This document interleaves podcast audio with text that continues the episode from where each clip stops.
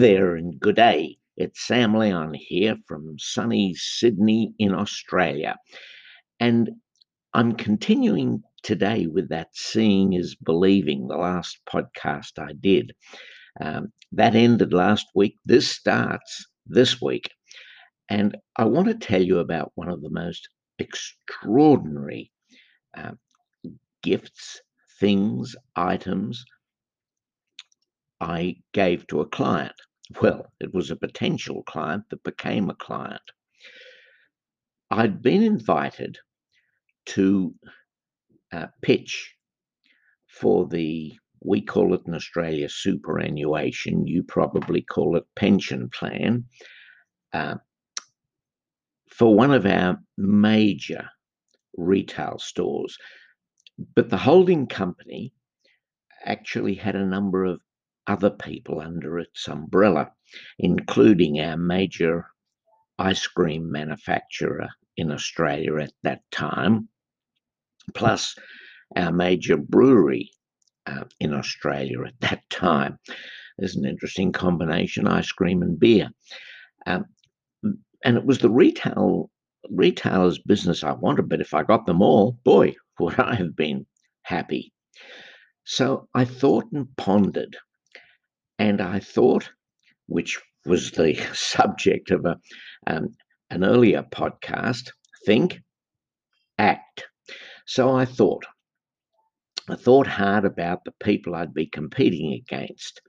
There'd be actuaries, investment advisors, um, and they'd come with spreadsheets and they'd come with all sorts of computerized analysis and I thought, the board of directors is so tough. Um, and I thought, how how am I going to get through to these people? Because I'm not bringing along an actuary, I'm not bringing along an investment advisor, I'm bringing along me. And that was a decision, a conscious decision. I thought, what can I possibly do these people want their cake and they want to eat it too. Ha ha! That was the key. When that thought flashed into my brain, early, early in the morning, let me tell you, no one else was up in the house. I was sitting in my study and just focused on what the heck I could do. They want their cake and they want to eat it too. So I thought I'll take them a cake. So I went along to this wonderful lady who makes specialist cakes uh, to order. And I told her exactly what I wanted.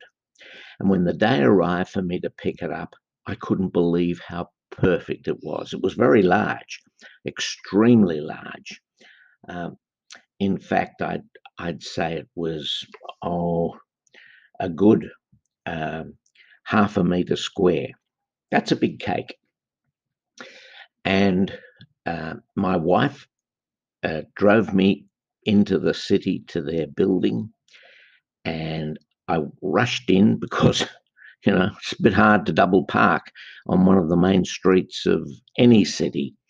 So I raced in and said, uh, just inside the door, the security door for staff only, uh, and deliveries, I said, Could a couple of people come out and help me, please? I had rung up and warned them I was coming. So a couple of people came out and we unloaded from the trunk of our car the, the cake and we took it up to the boardroom level. And they were preparing for a boardroom lunch to which I'd been invited.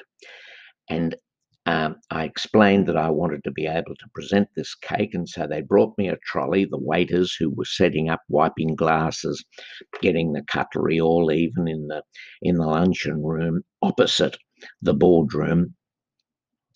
And um, I said, "Look, when I sort of give you a wink and a nod, would you mind to bring that cake in? I don't want it to be seen before I'm ready for it." So with that, I sat and waited their board meeting ended. I thought there'd be a number of people presenting, uh, but they would have come later or come before me, or I don't know.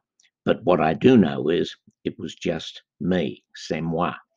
just me on my own presenting. So I had no competition, no opposition.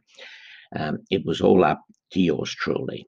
So after all the introductions and me endeavoring to memorize everybody's name, we sat down and the waiters started to uh, bring out the appetizers. Um, you know, the oysters, the smoked salmon. It started coming out as one waiter filled up our glass. Sir, would you like white? Um, would you prefer champagne? I said, no, no, I'll just have a glass of water, thank you. And I was sitting right up at the top. I had the chairman at the head of the table. Then there was me on one side, and opposite me was the finance director. And next to me was the managing director, and boy, was he a commanding figure. Um, he was oh, closer to, to seven foot tall than six foot, I can tell you. He was a big man, very strong, deep voice. So the chairman said, Sam, we've got everything here you might need. Um, we've got uh, digital projectors, we've got um, uh, paper, we've got whiteboards, we've got electric boards, we've got everything you could want.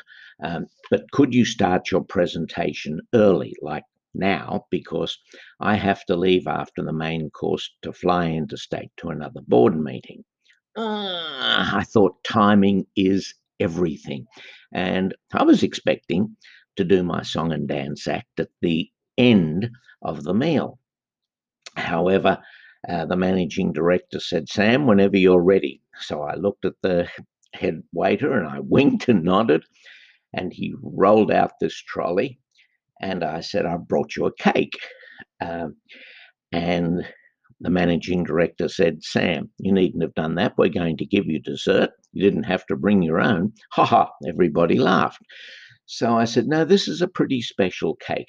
It's your superannuation cake, your pension cake.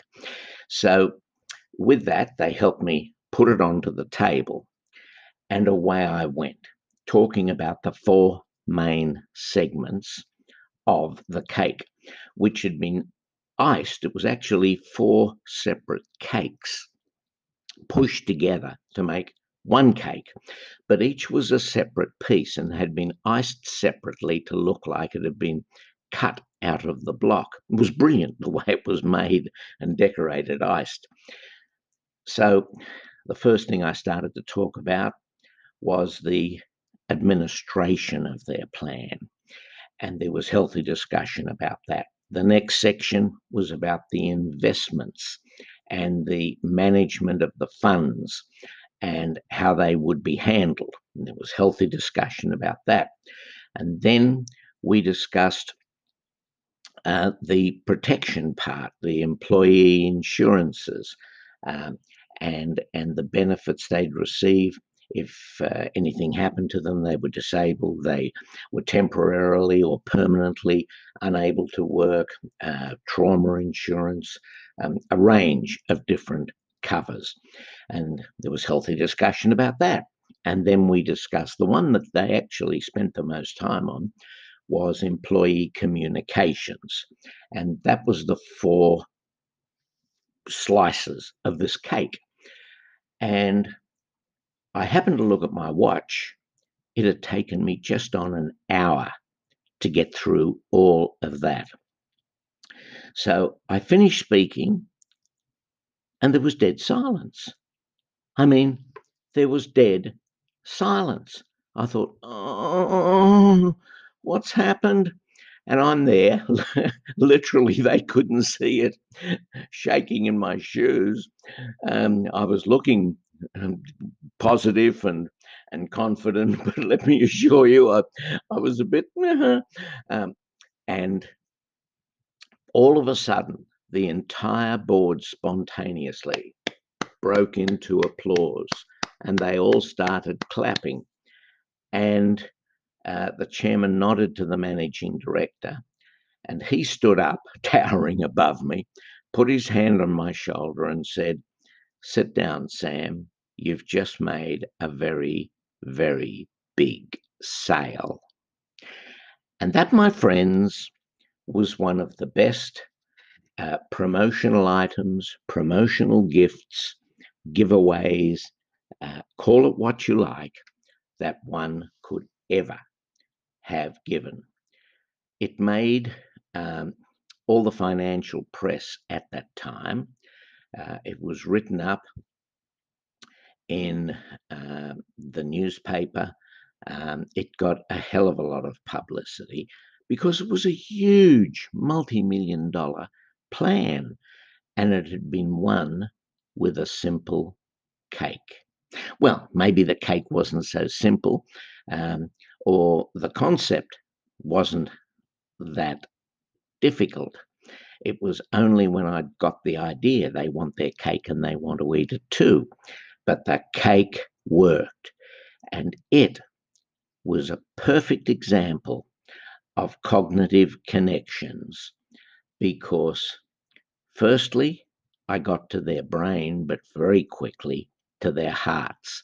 And the managing director insisted that instead of the dessert that had been prepared, we eat the cake. And they ate their cake. And thank God it was a delicious cake. Um, so there you go. It turned into a great success. I think that's enough for today. I hope you enjoyed this podcast. I'll look forward to be with, with you again tomorrow. Thanks for listening.